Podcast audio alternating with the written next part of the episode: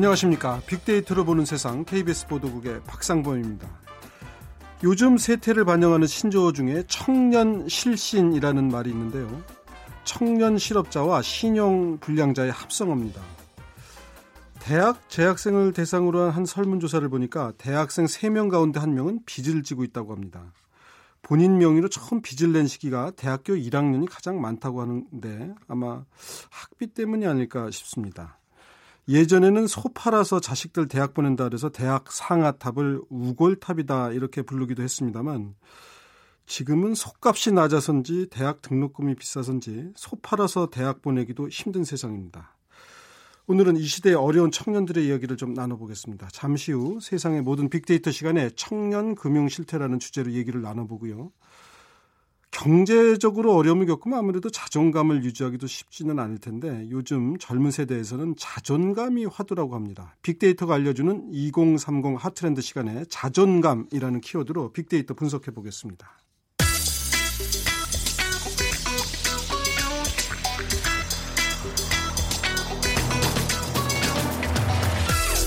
오늘 여러분이 궁금한 모든 이슈를 알아보는 세상의 모든 빅데이터. 연세대 박희준 교수가 분석해 드립니다. 네, 교수님 어서 오십시오. 네, 안녕하십니까? 어, 우리 교수님이 이제 연대 산업공학과 교수님이잖아요. 예. 한 학년이 몇 명쯤 다녀요, 학생들이? 저희 지금 정원은 38명입니다. 아, 그렇게 많지는 않군요. 예. 산업공학과, 연대 산업공학과 다니면 빚 안 져도 될까요? 글쎄요, 뭐 학생들의 재정 상태를 제가 되게 살펴보진 않았겠습니다만, 않겠죠. 네. 뭐 장학금 제도도 많이 있고요. 예. 예. 공대나 의대가 보통 이제 등록금이 조금 더 비싸다고도 하는데 하여튼 지금 빚을 지고 사는 대학생들이 꽤 많은 모양이에요. 청년 금융 실태 어떻습니까? 요번에 이제 그 5일이죠. 금융당국이 서민금융진흥원, 신용회복위원회, 자산관리공사 등 관계기관과 합동으로 어, 한 설문을 실시했습니다. 그래서 청년 대학생 금융 실태 조사 결과를 이제 발표를 했는데 네. 오늘 그 내용을 좀 살펴보면서 청년들의 예. 재정 상태 한번 같이 고민해 보도록 하겠습니다. 보통 뭐 이제 대학생 그러면 먼저 우리는 좀 미국이나 이런 데하고 달라서 자기 집에서 다니는데 이제 지역을 다른 곳으로 살던 곳이 아닌 곳으로 뭐 지역에서 서울로 상경한다거나 예. 이러면 이제 돈이 하숙비니 뭐 해서 더 들겠죠. 어떻습니까? 그렇죠. 어, 뭐 이전에 보면은 이제 대학이 집과 거리가 있는 경우에 하숙이나 네. 자취를 경우가 있는데 최근에는 집이 그렇게 멀지 않더라도 네. 또 자축이나 하숙을 하는 경우가 많이 있는 것 같고요. 아, 그래서 그래요? 우리나라 청년 4명 중 1명은 예. 어, 부모로부터 독립을 해서 네. 거주하고 있는 것으로 나타났고요.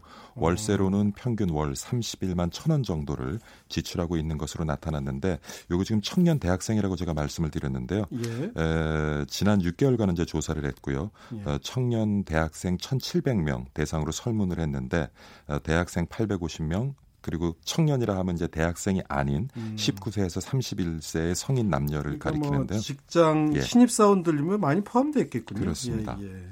그러다 보니까 이제 아마 따로 사는 그러니까 아마 예. 또 취업하면서 또 따로 사는 경우들도 있으니까 이런 게 좀 데이터가 섞여 있을 가능성이 예. 그래서 뭐 월세가 에, 한 50%좀 넘고요. 그 다음에 이제 기숙사가 19.5%, 전세가 13.6%, 자가가 11%, 그다음 기타 이제 4.8% 순으로 나타났는데 뭐 아까 말씀드린 것처럼 전체적으로 한 20% 정도가 부모로부터 독립을 해서 살고 있고요.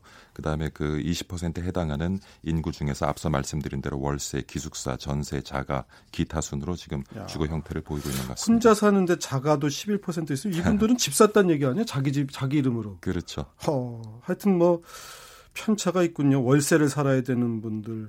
기타는 어떤 경우인지 모르겠습니다만 하여튼 뭐. 자, 그런데 아까 31만 원 정도 평균적으로 내고 있다고 그러셨던가요? 예. 그래서 어, 독립 주거에 따른 부담은 월세 이용 시에 월 31만 천원 정도고요. 연 단위로 환산하면 이제 373만 원 정도가 되는 꼴입니다. 그리고 전세는 어, 요두 배 수준인데 월한 어, 아, 이반 정도 되죠. 월 15만 천 원 정도로 이제 전세를 갖다가 월 단위로 환산을 하면 이 정, 환산하면. 예, 예. 이 정도의 금액을 지금 주거비로 지출하고 있는 것으로 나타났습니다. 기숙사는 요새 얼마나 해요? 기숙사비 같은 경우는. 기숙사 같은 경우는 굉장히 다양한 형태로 예. 제공되고 있는데요. 제가 근무하는 이제 연세대학 같은 경우는 예. 에, 1학년에 입학을 하게 되면 예. 전원 기숙사 생활하게 됩니다. 어, 글로벌 그 송도에 있는 예, 글로벌? 캠퍼스 어. 전원 기숙사 생활하게 되는데 예. 사실 처음에는 굉장히 반대가 많았거든요. 근데 예. 에, 이게 진행되면서 보니까 학생들도 그렇고 학부모들도 그렇고 굉장히 에, 좋은 반응을 음. 얻고 있는 것 같아요. 근데 학교에서 제공하는 기숙사는 그 학교 주변에 있는 그 주거 시설을 이용하는 것보다 훨씬 저렴한 가격에 제공이 되죠. 예. 예. 기숙사에 들어가기 다 원하죠, 뭐. 저기 어렸을 때뭐 국립 유치원 보내고 싶지만 안 예. 되듯이 기숙사 이제 들어가고 싶은데 다 수용을 못 하니까 예. 이제 아마 연대 송도 캠퍼스는 조금 또 시- 사정이 다르겠지만 예. 근데 이제 이걸 기숙사를 좀더 지려고 그러면 근처에 하숙집 주인들이 사실 반대하시잖아요. 이거 참 그분들도 야, 다 기숙사 들어가면 우리 어떻게 먹고 사냐 하니까 그분들 사정도 딱한데 이것도 참 문제. 사실 학교의 어떤 여러 가지 편의 시설이나 기숙사 네. 시설 같은 것들을 신축할 때마다 예. 늘 주변 상인들 또 주변 주민들과 그런 또 예. 마찰이 있기는 합니다. 아무래도 젊은 학생들이 이제 등록금 부담도 부담이지만 아무래도 사는 데 들어가는 주거 비용 같은 경우도 만만치 않을 것 같아서 예. 사실 뭐 이제 직장인들이야 뭐 31만 원 정도 낼 수 있지만 대학생들은 뭐 생기는 것도 없이 돈 버는 것도 변- 변변치 않고 배우는 학생이 예. 다달이 30만 원 이상 내는 것도 부담일 수도 있죠. 그렇죠. 쉽지 않죠. 그래서 예. 뭐 이러한 그 에, 대학생을 포함한 그 연령대 청년들이 도대체 얼마를 벌고 얼마를 예, 지출하는가를? 제가 좀 살펴봤는데요. 예. 우리나라 청년들은 그래도 어, 지출보다는 수입이 많은 것 같아요. 전체적으로 보면 한 68만 원 정도 흑자를 내고 있는 것으로 그래요? 나타났고요. 그럼에도 불구하고 이것이 그러니까 편중된 좀 현상이겠죠. 예. 60% 이상은 생활자금 부족 현상을 겪고 있고요. 그래서 어, 살펴보니까 월 평균 157만 6천 원을 벌었고요. 그게 그러니까 지금 평균입니다. 전에도 말씀해 주셨지만 이게 이제 학생들만이 아니고 예. 31살 미만의 그러니까 19세에서 직장인들도 상당히 31세. 들어 있기 때문에 맞습니다. 학생이 한 150만 원씩 벌면 많이 버는 거죠, 사실은. 그래서 이제 지출은 89만 3천 원. 네. 그래서 수입원이 무엇인가를 좀 살펴보면 아까 말씀하신 것처럼 직장을 가지고 있는 분들 대부분 이제 급여 예. 그래 70% 가까운 수치가 급여를 통해서 네. 어, 수입을 만들어내고 있고요. 그다음에 20% 정도는 용돈 예. 그리고 12% 정도는 아르바이트. 그래서 아마 대학생들은 대부분 어, 용돈과 아르바이트를 통해서 어, 수입 을 만들어내는 것 같고요. 수입을 용돈으로 주로 수입을 저- 벌어들이면 이분들은 행복한 분들이에요. 우리 그 지금 내일 하든가요? 홍종학 그 중소벤처기업부 장관 자녀분께서는 어린 나이에 건물을 자기 예. 이름으로 물론 이제 어, 분, 어, 좀 나눠서 분할 등기돼 있는 것 같긴 한데 그런 경우는 이제 특수한 경우인데 이제 그런 분들까지 포함되면 예. 이게 많이 버는 축에 월 평균 금액을 그런 분들이 좀 높였을 수도 있어요. 예.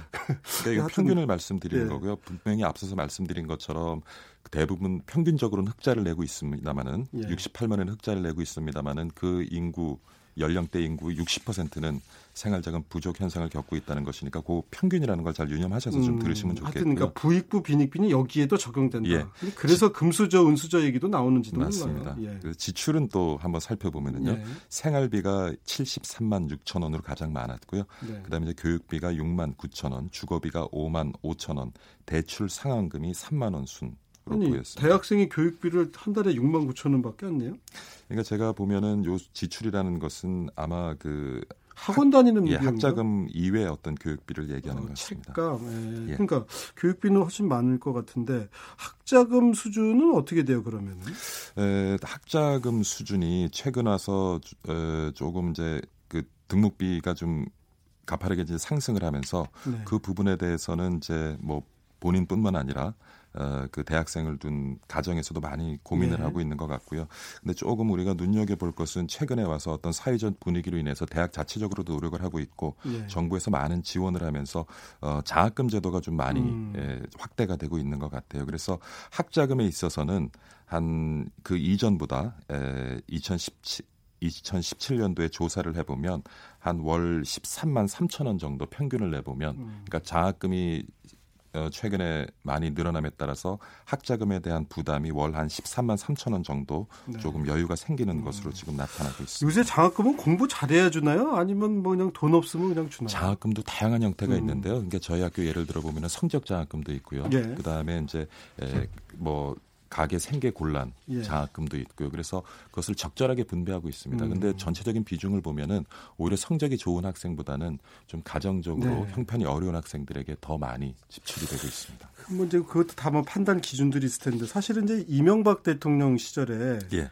이저 돈 없어서 대학 못 다는 일은 없도록 하겠다. 그래서 이제 대학 학자금 예. 그뭐 분할 납부부터 여러 가지 방식이 나왔는데 학생들 그때 얘기 들어보면 아니 당장 빌리는 건 좋은데 평생 빚 갚느라고 허리 필 날이 없다.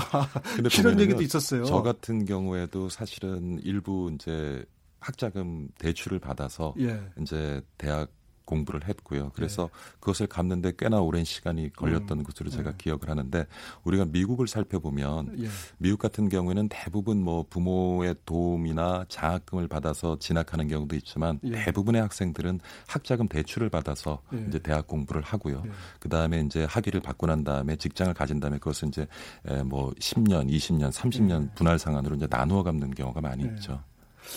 이제 미국 사람들 그러다 보니까 젊어서는 학자금 갚느라고 허리를 못 피고 백인들이 주로 또다음에 이제 집 빌린 거 갚느라고 또 허리를 못 피고 그래서 허리 필 때쯤 되면 흰머리 내려앉는다고. 근데 그게 이제 네, 그 그런 얘기들을 해요. 사고 방식의 조금 차이인데요. 예. 미국 같은 경우는 이제 집 같은 경우도 사실 예. 아까 자가 비중이 뭐 한 좀 됐습니다만은 예. 미국 같은 경우도 직장을 잡고 하면은 집을 사죠. 예. 집을 사는데 사실 집 소유는 개인이 아니라 은행인 거죠. 예. 대부분 20년, 30년 그러니까. 예, 분할 상환 이제 모기지로 사기 때문에. 그러니까 그래서, 그래서 그거 다 갖고 나면 머리에 설이 내려서 아이고 이제 한다 한다고 하니까 예. 사실 어떻게 보면 우리가 이제 그런 거를 부러워하거나 따라갈 일은 아닌 면도 사실은 좀 있어요. 근데 지금 이제 이런 부족분들 여하튼 네. 이제 뭐 벌기도 하지만 버는 거 이제 빤하는 거고 나가는 게 또 많으니까 이런 부족분들을 어떻게 메우고 있는지도 좀 한번 살펴볼까요? 그러니까 문제가 이제 대출인데요. 예. 네, 우리나라 청년 다섯 명 중에 한 명은 앞서 말씀드린 여러 가지 부족 자금을 해소하기 위해서 지금 대출을 활용하고 있는 것으로 나타나 있고요. 인당 평균이 어, 아마 좀 놀라실 텐데 1,300만 원 정도 아. 어, 대출을 그러니까 평균입니다. 예. 그러니까 뭐 평균이... 이게 근데 그렇다고 뭐 1차 금융기관 큰 은행 같은 데서 빌리지 못하는 분들도 꽤 있을 것 같아요. 있죠. 그래서 그것이 가장 큰 문제인데요. 그래서 최근에 와서 이제 제2 금융권 대학생 대출 취급 제한 등이라는 네. 것을 둬서 사실 저축은행, 대부업체 중심으로 대학생 대상으로 하는 대출은 많이 이제 하락을 했는데요. 네. 그래도 여전히 이 연령대의 어떤 직장인들은 은행권으로부터 대출이 쉽지 않기 때문에 그렇죠. 카드론을 사용하는 경우도 많이 있고요. 그 다음에 대부업체나 저축은행 같은 조금 더 어, 대출이 손쉬운 제2, 제3 음. 금융권에서 지금 대출을 하고 있는 것이 굉장히 지금 문제가 되고 있습니다. 이게 이제 사실 어떻게 보면 빚의 늪으로 빠져 들어가는 건데 여기서 이제 빠져나오려면 사실은 열심히 공부해서 빨리 취직을 해서 좋은 회사 다니면 이제 빠져나올 수 있죠. 문제인데 그게 쉽지 않다는 거 아니에요. 예, 그렇죠. 그래서 저는 또 어떤 생각을 해보냐면 지난 시간에도 잠깐 언급을 네. 했었는데 예, 우리 국민의 70%가 지금 대학을 지나가고 있잖아요. 예. 근데 실제적으로 우리 고용 시장을 들여다보면 예. 이 미스매칭 현상이 지금 심각합니다. 그래요. 예. 그러니까 대학을 나와서는 가지기를 꺼려하는 직업이지만 그래도 예. 또 이제 중소기업 업체들 들어보면 또 사람을 못 구해서 네. 지금 굉장히 아우성들이거든요. 그래서 그렇죠. 저는 어떻게 생각하냐면 우리가 뭐 이렇게 기술이라든가 그다음에 어, 춤 예능과 같은 거 이런 것도 재능이지만 공부하는 것도 저는 개개인이 탁월한 재능이라고 생각해요. 그래서 음. 공부에 재능이 있고 하기 원하는 학생들이 좀 진학을 해서 그쪽으로 네. 좀 진로가 만들어지고 네. 근데 분명히 선결될 과제는 대학을 가지 않고 기술을 하거나 그 외에 자기가 하고 싶은 걸 했을 때도 그 재능에 대해서 충분히 가치를 인증받는 그러한 사회가 되는 것이 또 이제 네. 문제이겠습니다만은 그래서 뭐 저도 그런 하루 아침에 해결될 문제는 아니죠. 집사람한테 해봤는데 예. 한가한 소리 한다 그러던데 저한테 그게 이제 현실과 이상이 예. 조화가 안 되고 또 다른 사람의 눈으로 나를 보는 게 우리나라 분들한테 좀 일상화돼 있잖아요. 내 눈으로 나를 보는 게 아니고 다른 사람의 기준으로 보다 그렇습니다. 보니까. 근데 이게 문제가요. 네. 말씀하셨지만 지금 청년 다섯 명 중에 한 명이 일을 하지 않고 있거든요. 그러니까 예. 다른 연령층 실업률에 비해서 예. 이 연령층 실업률이 한 두 배 이상 돼요. 근데 또 더 문제는 구직 활동을 하지 않는 비중이 예. 한10% 정도 된다는 거예요. 아예 포기한다. 그러니까 눈높이 포기하는 경우도 있고 예. 눈높이가 안 맞는 아, 거죠. 그냥 안 간다. 예, 그러니까 거기는 못 가겠다. 현상이, 내가 미스매칭 현상이 예. 진짜 심각한 것 같습니다. 안 가면 안 갔지. 내가 그냥 놀면 놀았지 못 가겠다지 이런 얘기신데 예.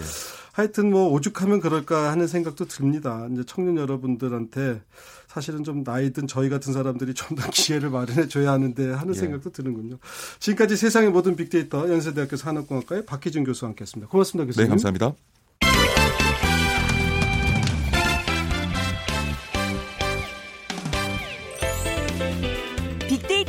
알려주는 2030 핫 트렌드.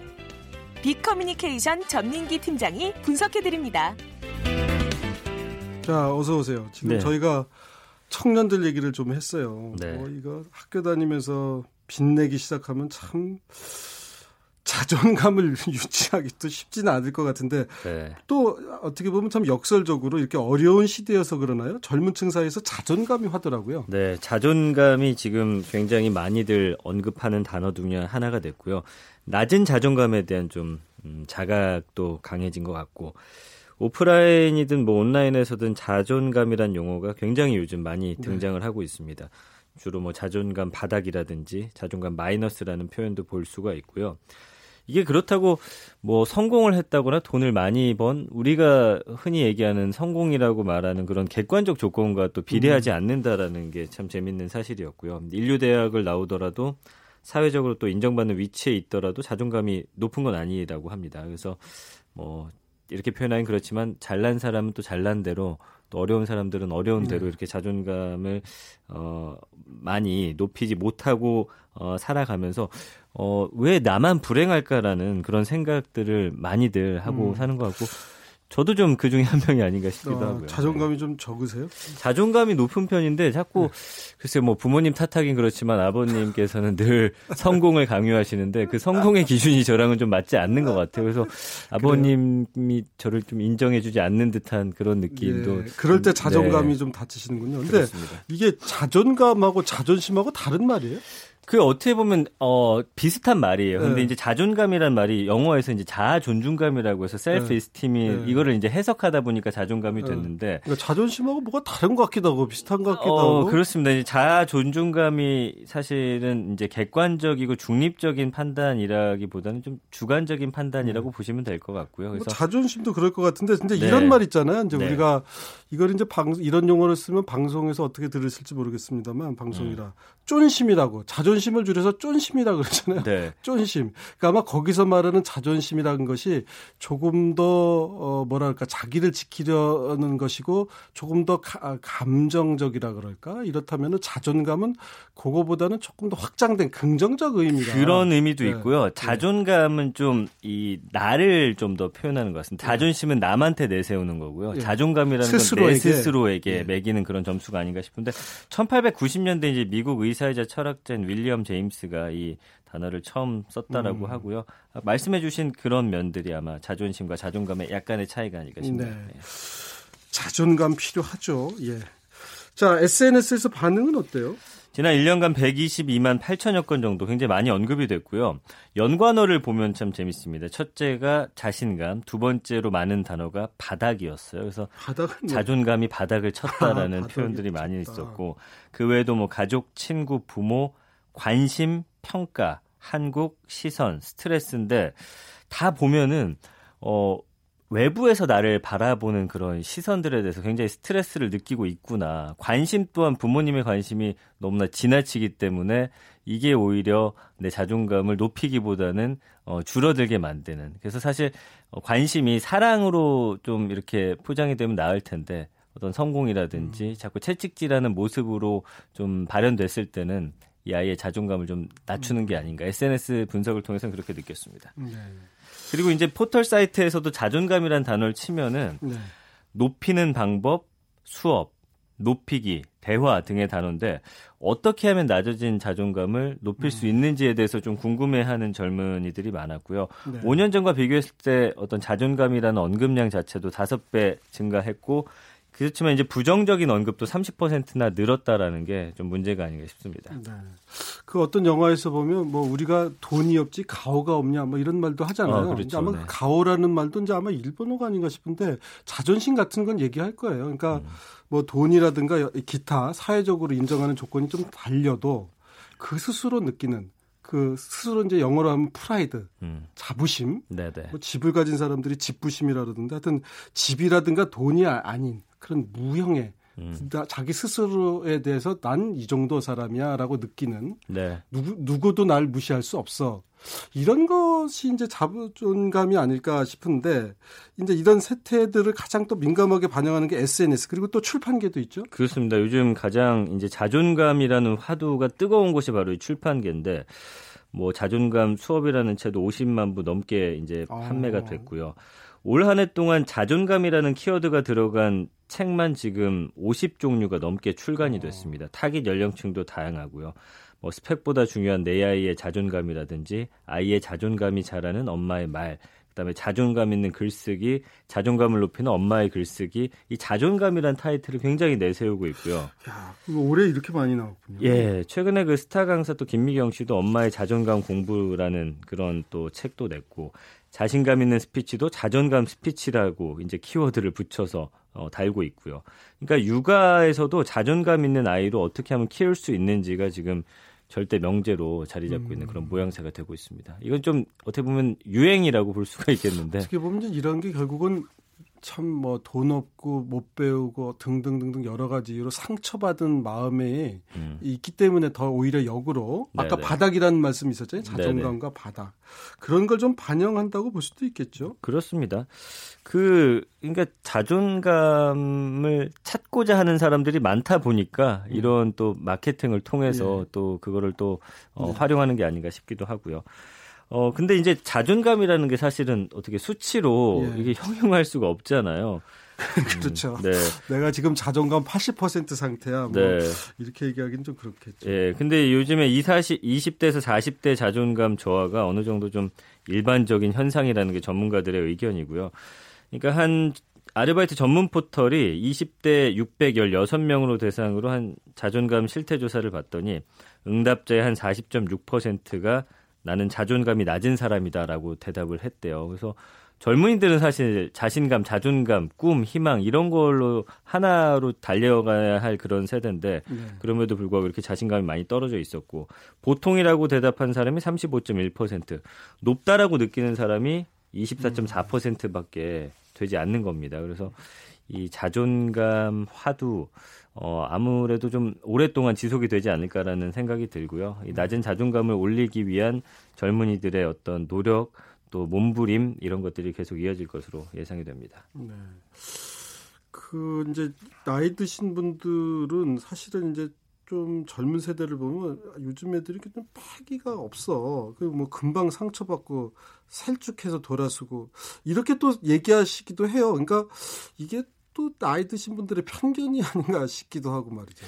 그게 사회적인 어떤 흐름, 그 다음에 뭐 경제 상황에도 여러 가지 좀 맞닿아 있는 것 같은데 부모님 세대 때는 그 약간 좀 패기 있게 저도 대학교 초반에는 이런 모습들 선배들 통해서 많이 볼 수가 있었는데 최근에 그 선배들 만나면 또 그런 모습 많이 잃어버렸거든요. 그러니까 아, 이것은 어떤 사회적인 전반적인 흐름과 어떤 음, 뭐 경제 상황 여러 가지가 좀 맞닿아 있는 게 아닌가. 그리고 뭐 이 추후에 말씀드리겠지만 개발 도상국에서 경제 성장이 딱 멈춘 국가에서 이런 현상이 좀 많이 아, 나타난다고 해요. 그렇겠네요. 예, 그래서 그건 잠시 후에 또 설명 좀 드리겠습니다. 어렵기로 따지면은 뭐 2, 30년 전이 지금보다 좋았을 리는 없죠. 사실은 예전에 그 저 대학 다닐 때 뭐 이렇게 말씀드리면 자꾸 제가 뭐 되게 나이 든 사람처럼 해서 좀 죄송스럽긴 한데 저희 80년대 학교 다닐 때만 해도 그 군복 물들여 가지고 네. 아니면 아예 그냥 물들이지도 않고 이제 우리보다 선배들이 물들여 입고 저희 때는 그냥 군복 입고 그 전투복 야전상이 네네. 그거 입고 대학 복학생들은 특히 다녀도 야, 뭐 패션 테러다 이런 얘기도 없었고 맞아요. 뭐 저 형 군에서 제대했으니까 맨날 저옷 입고 다니는구나. 음.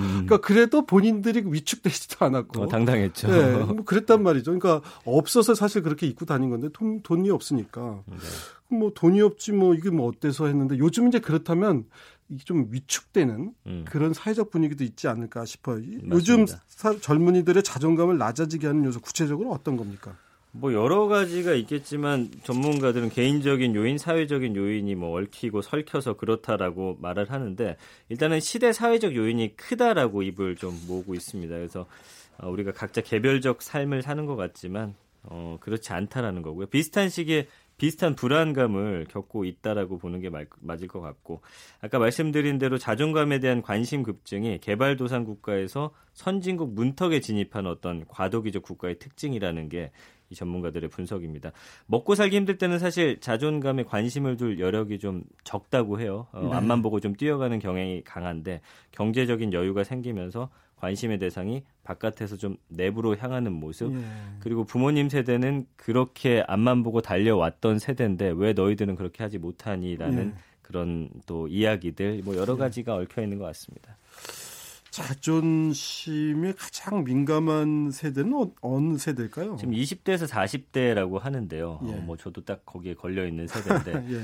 뭐 IMF 세대부터 해서 X 세대, 예. N4 세대까지 이제 쭉 이 세대들을 표현하는 단어가 되는데 여기도 이제 개별적인 요인이 3, 40대 이하는 주로 핵가족 형태에서 좀 성장을 많이 했대요. 그러다 네. 보니까 개별적으로 좀 파편화된 삶을 살다 보니까 남들이 어떻게 사는지 간접 경험할 기회가 적다라는 거죠. 네. 그래서 대가족에서는 형제, 자매, 뭐 삼촌 등을 보면서 저절로 보고 배우는 것들이 많았다고 합니다. 뭐 예를 들면은 어, 여자친구한테 차였을 때, 네. 어, 아, 몇 날 며칠 차이게 되면 저렇게 몸져 눕는구나. 옆에서 보면서 그 삼촌이나 형이 회복돼 가는 과정도 또 보고, 네. 아, 사랑이란 이런 거구나라고 하는 건데, 그런 경험이 적다 보니까 예. 아왜 이렇게 나만 힘들지 쪽으로 약간 생각이 아. 좀 굳어간다라는 거고요. 예. 사회적인 요인은 역시나 늘 뭐 이런 것은 젊은이들 어 문제를 이야기할 때 너무나 이제 많이 나와서 좀 지겨울 음. 정도인데 경제 상황과 좀 맞닿아 있다라는 거죠. 아까 음.